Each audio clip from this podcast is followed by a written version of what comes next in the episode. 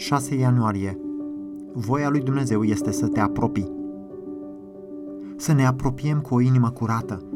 Evrei 10 cu 22. Porunca din acest pasaj este să ne apropiem de Dumnezeu.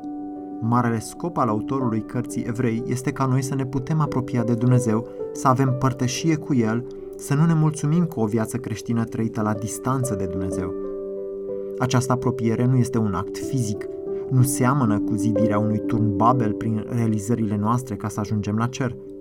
Nu înseamnă în mod necesar să mergem la o clădire de biserică sau să facem pasul la altar. Acesta este un act invizibil al inimii.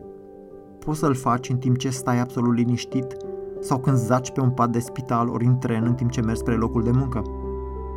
Aceasta este esența Evangheliei și la acest lucru se referă grădina Ghețiman și Vinerea Mare, anume că Dumnezeu a făcut lucruri uimitoare și costisitoare pentru ca noi să ne putem apropia de El. El l-a trimis pe Fiul Său să sufere și să moară, așa încât prin El noi să ne putem apropia. Tot ceea ce El a făcut în planul măreț al răscumpărării are ca țintă apropierea noastră, iar acea apropiere este făcută spre bucuria noastră și spre gloria Lui. El nu are nevoie de noi. Dacă noi stăm departe de Dumnezeu, El nu sărăcește cu nimic. El nu are nevoie de noi ca să fie fericit în părtășia Sfintei Trăim.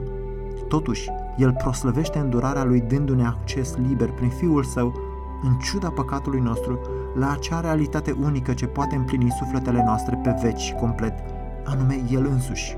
Psalmistul spunea, Înaintea feței tale sunt bucurii nespuse și desfătări veșnice la dreapta ta. Aceasta este voia lui Dumnezeu pentru tine, cel care citește aceste rânduri. Acesta este motivul pentru care Hristos a murit, anume ca tu să te apropii de Dumnezeu.